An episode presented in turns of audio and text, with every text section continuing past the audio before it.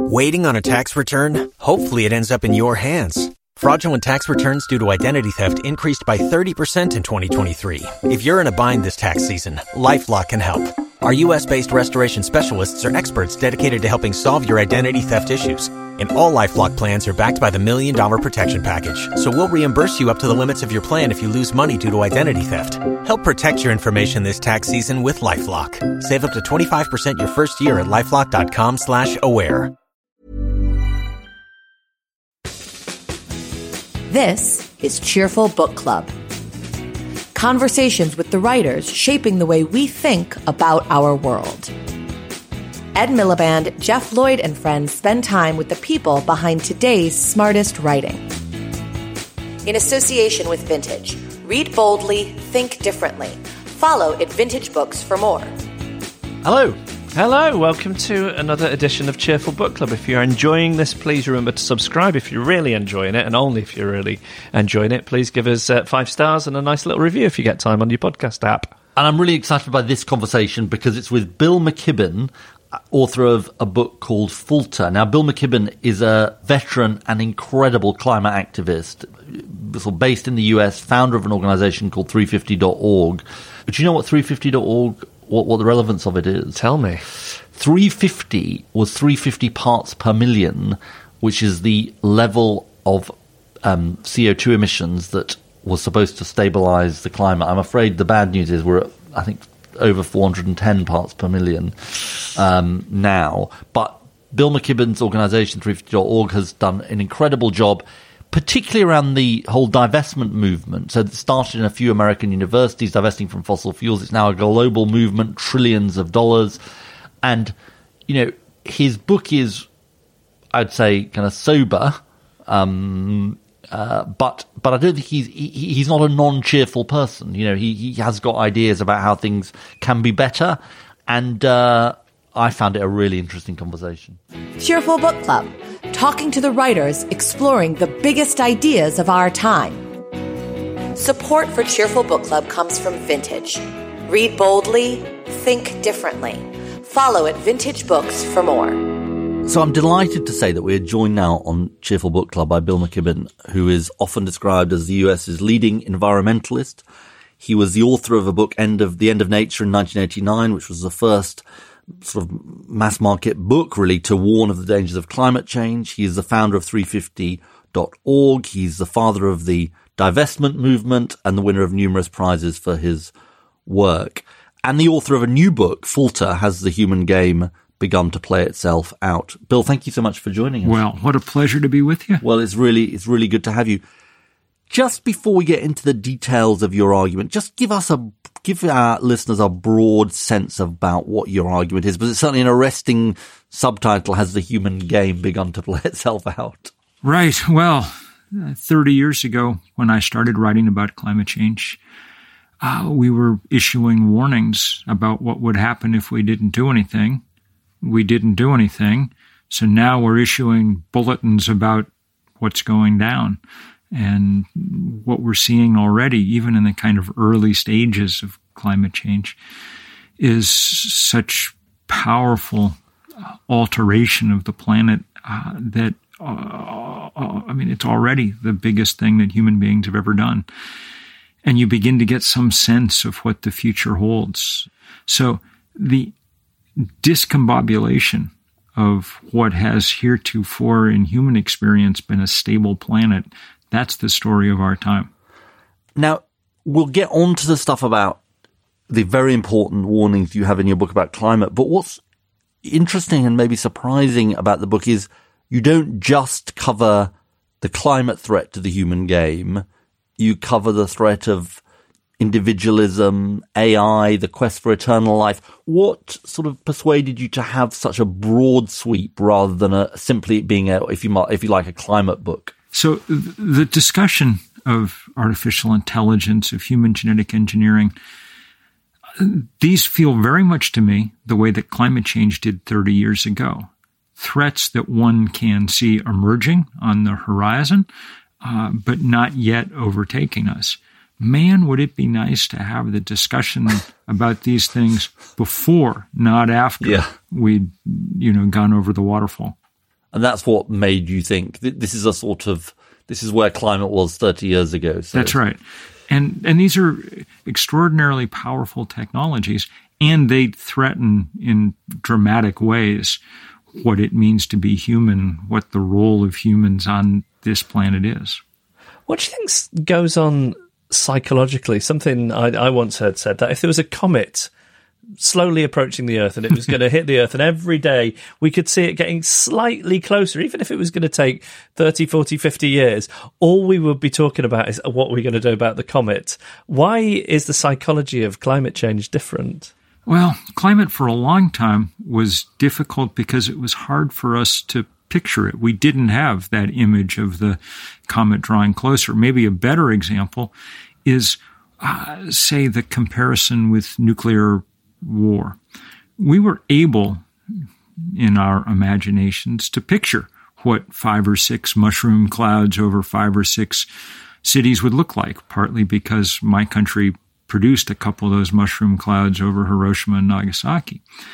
And so, the human imagination being what it is, we went to work not perfectly, but you know, it's got to be counted as a kind of triumph of, of diplomacy of humanity over the last three quarters of a century that we have not dropped another one of these things. It was harder for people to imagine that a billion explosions of a billion pistons inside a billion cylinders every minute of every hour could wreak the same kind of damage but indeed, that's precisely what happens. We think that the carbon we've put into the atmosphere already traps the heat equivalent of about 400,000 Hiroshima sized explosions a day. That's why we've melted 70% of the summer sea ice in the Arctic. You know, that's why the ocean is 30% more acidic than it was 40 years ago. The, the, the only thing that we've ever imagined that could change the world on the same scale as climate change is kind of all out nuclear conflict.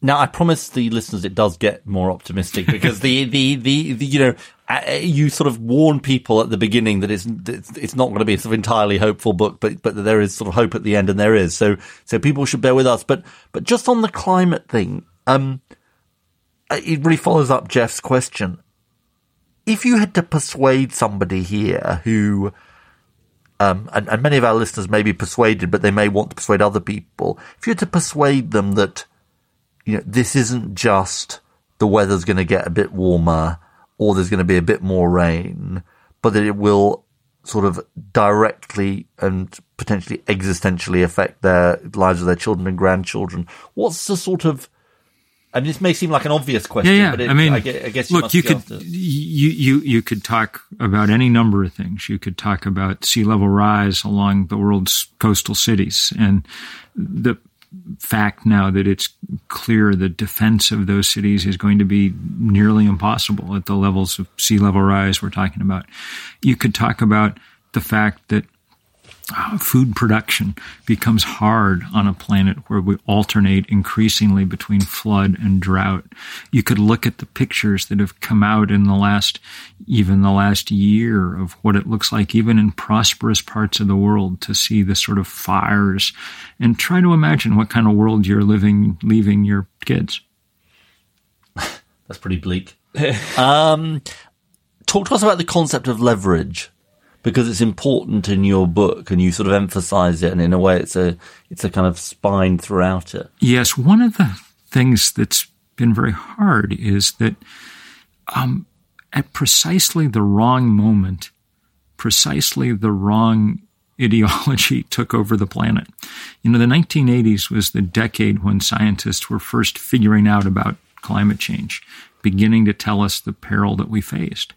It was also the decade when Ronald Reagan, ascendant, was announcing that uh, government was not the solution, it was the problem. It was the decade when Margaret Thatcher was announcing that there was no such thing as society, only individual human beings. That libertarian market solve all problems, greed is good ideology was was puerile and and and mean spirited and, and, and, all of that. But we've had periods like that before in human history. The problem is that it came at just the wrong moment. In It- relation to climate. in relation to climate change in particular, it meant that over the couple of decades when we would have needed to be taking real action to prevent climate change, we were instead enamored by this idea that somehow markets would automatically solve our problems. What do you know? Markets so far have increased the temperature of the earth one degree centigrade, headed towards three degrees centigrade. So uh, it, that that leverage in the power centers of the world, especially the United States, you know, at its absolute height at the end and this is the Cold War. leverage, in a way, leverage is for you about the leverage that humans have over the planet in part. So, so, and and remember, you know, in the past, human mistakes, uh, uh, which I mean, humans make mistakes. It's part of, uh, didn't translate into planet scale impact. Even big things, you know, the Roman Empire could fall, and if you were in China or South America, you wouldn't even have known about it. Sure. You know, now, you know, whatever happens is magnified instantly by the interconnections that we've built. I mean, we've we've taken the chemistry of the atmosphere, and in your lifetime, my lifetime, we have taken it from a safe level to a profoundly unsafe level that's driving absolutely remarkable geologic scale changes like we haven't seen since the last big asteroid slammed into the planet 70 million years ago. That's leverage. That certainly is leverage. And you talk in the book about this author who will be very familiar to an American audience and probably less familiar to a British audience, and that's Ayn Rand mm. and her book, which I think is called Atlas Shrugged. I mean, I guess I hadn't fully realized until I read your book what an influence that had had on the sort of certainly the conservative movement in uh, America. Just tell, talk to us a bit about her and, and, and, and that book. Well, she was the great prophet of libertarian uh, uh, uh, ideology, and her impact on the world was enormous. Her acolytes include not only Donald Trump, but uh, said Atlas. No, Donald Trump has read a book. That's he claims. Asked his favorite book, he said that uh, Rand's novel, The Fountainhead, was his favorite book. That it had everything uh, uh, that you could po- all of human emotion. TV box set. Um, but um, uh, uh, it may have appealed to him because, among other things, it- the sex scenes are in essence rape scenes. You know, um, um, it's pretty. I mean, it's a pretty sad outlook. But your sense that it's only Americans, I'm afraid, who've been influenced. I mean, Yeah. the, the the architects, some of the early architects of Brexit too, Oh, had, Brexit, and had yeah. you know pictures of Ayn Rand on their desks. Uh, Right. Uh, uh, it's a baleful ideology, and every man for himself. I mean, her single biggest insight was that altruism was a trap, a horror that everybody that should be avoided at all costs, and the only thing you should do is look out for your own interest. And you think that has central relevance to the climate fight? I think it is uh, absolutely. Uh, I mean, look, uh, who was the most powerful man in the world in these decades when we should have been taking on this question? Without any doubt, it was Alan Greenspan, the head of the Fed in America, and basically the guy in charge of the world economy. He in the 1950s and early 60s literally sat at the feet of Ayn Rand every Saturday night in her apartment in New York as she read the latest chapters of Atlas Shrugged as she was writing the book. You know, uh, ideas matter, it turns out, and bad ideas really matter. And they really matter now because they can get us in trouble on a whole deeper level than we're used to. And look, part of your argument of the book is about the vested interests in the oil and gas sector, um, ExxonMobil, other oil companies. I mean, sometimes we talk about the climate challenge as a sort of technocratic challenge, but f- from your book and from everything you've written and done, it's about power as well, isn't it? Absolutely. I I mean, some of us thought incorrectly for some years that we were having an argument about climate change. Really, we were having a fight, and it wasn't about data and reason. It was about what fights are always about money and power.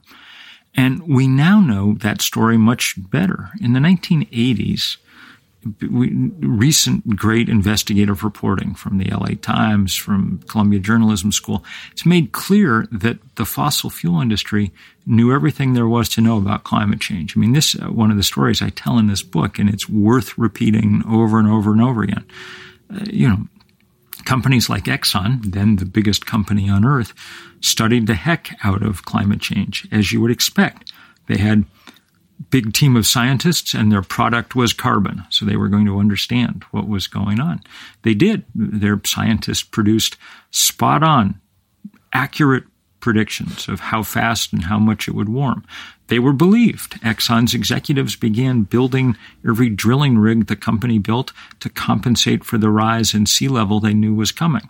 What they didn't do was tell the rest of us. Instead, they invested billions in building this architecture of deceit, denial, disinformation across the fossil fuel industry. They hired the people who'd been the veterans of the tobacco wars. They even found the PR firms that had smeared Rachel Carson in the 1960s. The author of the book, The, the Silent Spring. Silent Spring.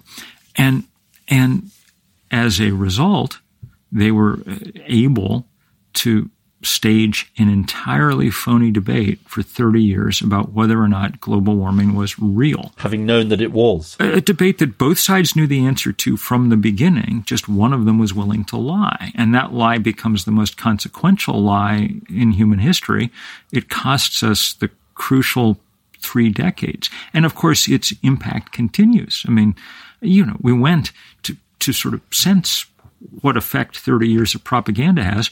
We went in 1988 from uh, a Republican president of the United States, George H.W. Bush, declaring, We will fight the greenhouse effect with the White House effect, which was a pretty good line, mm. and uh, to, you know, 2019, when Republican president of the United States declares that climate change is a hoax manufactured by the Chinese. I mean, that's a line that if the guy sitting next to you on the bus was muttering, yeah. you'd get up and you shift would. seats. You, you you definitely would. And and you know, in that context, half of the carbon emissions that have taken place since the industrial revolution have happened in those that 30 year period. I mean, this is That's sometimes right. people think about this as a historic problem that was caused, you know, mostly hundreds of years ago.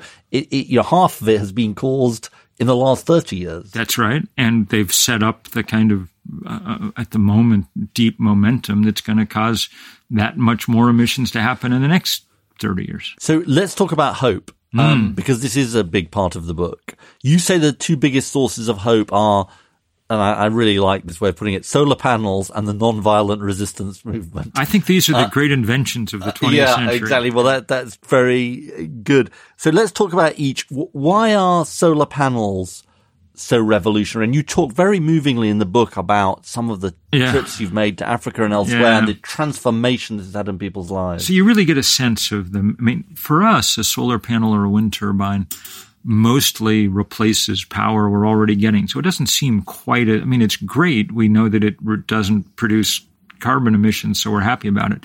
But it's when you get off to places that don't have power. And by the way, there are more human beings living without electricity now than the day that Thomas Edison invented the first light bulb, which tells you something both yeah. about demographics and about equity. Yeah. Uh, when you get off to largely, it's largely Africa, parts of Asia too, where this is true. And you see people who were never going to be served by the grid, for whom fossil fuel might as well never have been discovered.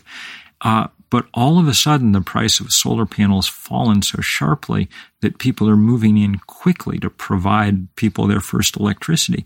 When you see first power come to a community, I mean, I, I was sitting in a bunch of tribal elders in a village near the equator in Ghana where it was hot all the time, 95 degrees, you know, day in, day out.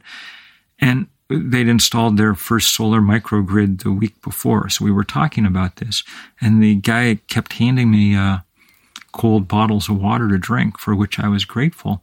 But it took me half an hour to figure out why he was so proud to be doing it.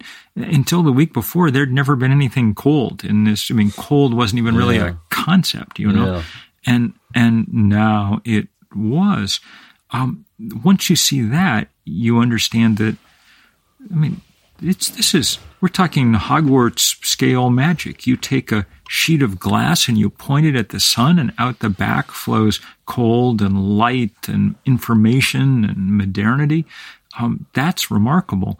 On a rational world, our job for the next 30 or 40 years would be to put solar panels everywhere on the planet that we possibly could, making the transition that we have to make. And in the process, and here's one of the things that's hopeful about it, also undercutting some of the inequities that mark our planet at the moment.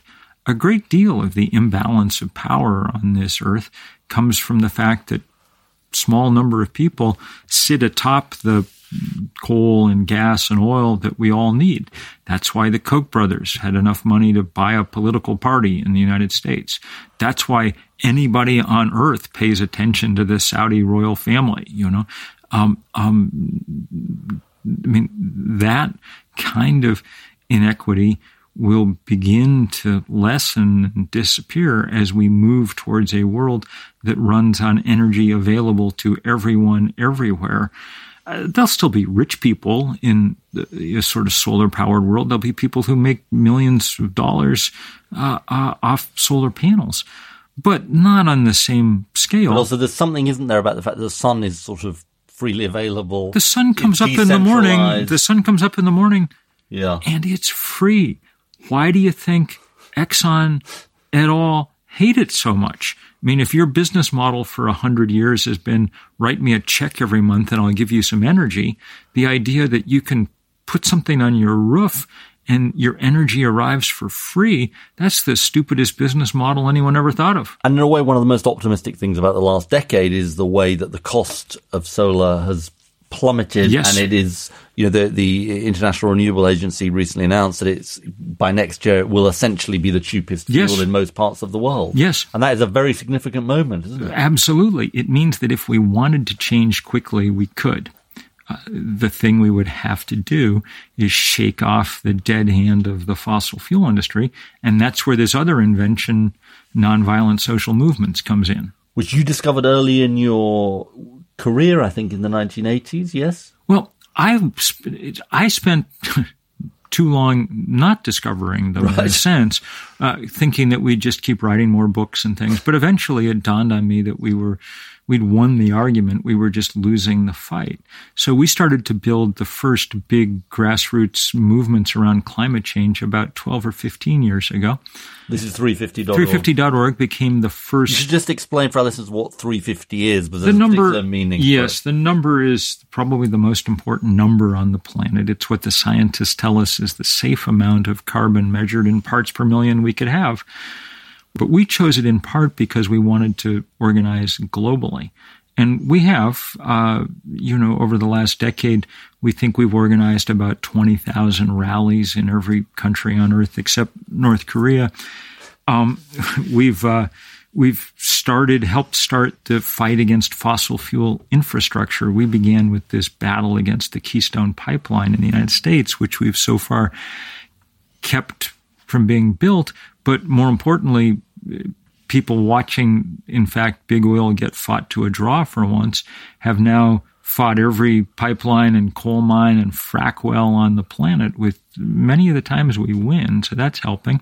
And the other thing that we started, uh, you referred to earlier, was this divestment campaign that's grown into the largest anti-corporate campaign. I mean, we're at, in history, we're at eight trillion dollars now worth of endowments and began portfolios on, on, some student campuses yes, in the US. Yes, we we I mean we're still I mean, it is really inspiring. Yeah, we're still not exactly a high powered operation 350.org, but we've made our mark. More importantly, I think uh, we've helped with others lay the foundation for this ever growing movement. I mean, for instance, the people who came up with the Green New Deal in the United States uh, who persuaded Alexandria Ocasio Cortez to get involved, were all veterans of the campus divestment movement. Having graduated, they now wanted to work on something else. we watch, uh, uh, you know, the rise of Extinction Rebellion in the UK, which has obviously done an immense amount to change people's attitudes here and quickly. We watch maybe most wonderfully the um, the school strikes spreading out from around the w- world, from Greta Thunberg in Sweden. You know, we've been somewhat successful, but not successful enough. We need movements to be ever larger if we're going to do the thing we have to do, really, which is change the zeitgeist around climate change. One, one, one thing I learned from your book is that, and this, this problem is a much was a much more manageable problem, the ozone problem. Mm. But one of the things I hadn't realised was there was a big popular mobilization around mm-hmm. the threat to the ozone layer. Is that right? Yeah, and it, it, there was a big enough one to to uh, make change possible. Um, it required less of a push because it, you know these were chemicals that were on the margins of the sure. world's economy, sure. not at its center. Sure. Maybe the best example is what happened in the U.S. We're coming up on its 50th anniversary next spring with the first Earth Day in 1970. Uh, 20 million Americans went in the street that day. So that was one in 10 of the then American population. Amazing. Probably our biggest day of political protest Amazing. ever. And that was enough to shift. I mean, in the next four years, Richard Nixon, who had not an environmental bone in his body, signed every important environmental law, the Clean Air Act, and the, the Clean Water Act. Came out in the streets about about what? Earth Day, just to say we right. demand an end to pollution. Right. And and right. and and they got it. Uh, I mean, not only did America adopt those acts, but they became the template for what every other country in the world did to try and rein in its own pollution. So people power is very effective. Our problem with climate change is that it has to happen very fast. Climate change is the first time limited problem that humans have come up against. And that makes it hard. We're different. It's different. I mean, Dr. King would say at the end of speeches, he would say, the arc of the moral universe is long, but it bends towards justice. This may take a while, but we're going to win. The arc of the physical universe is short and it bends toward heat. Yeah. If we don't win soon, we don't win. So that's why there's this, that's why though what you know my real role in the world is to be a writer and that's what I'm good at. I mean that's why I've been in in and out of jail for the last decade because there's this urgency around these questions that we simply have to get to. And you think it can you think the examples that you've cited including Extinction Rebellion, the pupil strike it can move things. It can change things. Yeah, it can't stop global warming. That's not any longer on the menu. We've waited too long. It may be able to stop us short of Disaster. change on the scale that cuts civilizations off at the knees. It's an open question whether we can still do that. There are scientists who think we've waited too long. It's not a good sign that 70% of the sea ice in the Arctic is gone, you know? Um, um, but that's our chance at this point, and and so we must take it. It's clearly the challenge of our lifetime in the way that fighting fascism in Europe was the challenge of our parents or grandparents' generation, and we got to take it with the same seriousness. We don't have to die or kill this time in order to fend off this challenge, but we've got to get outside our comfort zone because the planet is miles outside its comfort zone. So, you obviously have worked on this for your whole career. Um, that there's reasons, as you said at the beginning of your book, to feel uh, sort of quite um, gloomy in a way. I guess my final question is sort of give us a reason to be cheerful about this issue there's a big movement that encompasses lots of people all over the planet. This is the most planetary movement we've ever seen. And so much of that movement comes from places and people in places that did nothing to cause the problem because they don't burn any fossil fuel. If people in those places are willing to work with us if they're willing in Bangladesh and the Marshall Islands and wherever else to get up in the morning and try to do something about this, then the rest of us can as well. And in those movements, there is a real beauty. These are the, these, the planet's running a fever, and these are the antibodies that are mobilizing to try and fight that fever. That's who we need to be right now. Now, that doesn't mean that it's necessarily going to come out okay. I mean, sometimes people get fevers and the antibodies mobilize and the people still die. You know, that can happen. But it's clearly our job uh, to do it, to try it, and if we do, the best science indicates we've got a narrow window, albeit one that's closing, to stand up, to make a difference. This is one of these classic human fights of the small and the many against the mighty and the few. This is the rebel alliance against the Death Star that is the fossil fuel industry. And, uh, and we don't know how it's going to come out, which makes it exciting, dramatic, and scary. Uh, winnable. It's depending on how you define winning, winning. It's it's winnable, but it's only winnable if we do it now. Uh, it would have been. I mean, one of the things I have to restrain myself from saying is, "Oh, if only you'd listened to me then," because 30 years ago it was easily winnable. When you waste 30 years, then it becomes really hard. So let's don't waste any more. Okay. Bill McKibben, thank you. I think it's very, very wise to listen to you.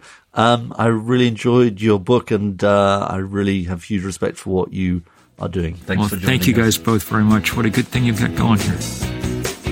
Cheerful Book Club is produced by Emma Corsham and Joel Pierce for Cheerful Productions in association with Goldfish London. Support for Cheerful Book Club comes from Vintage Read boldly, think differently. Follow at Vintage Books for more.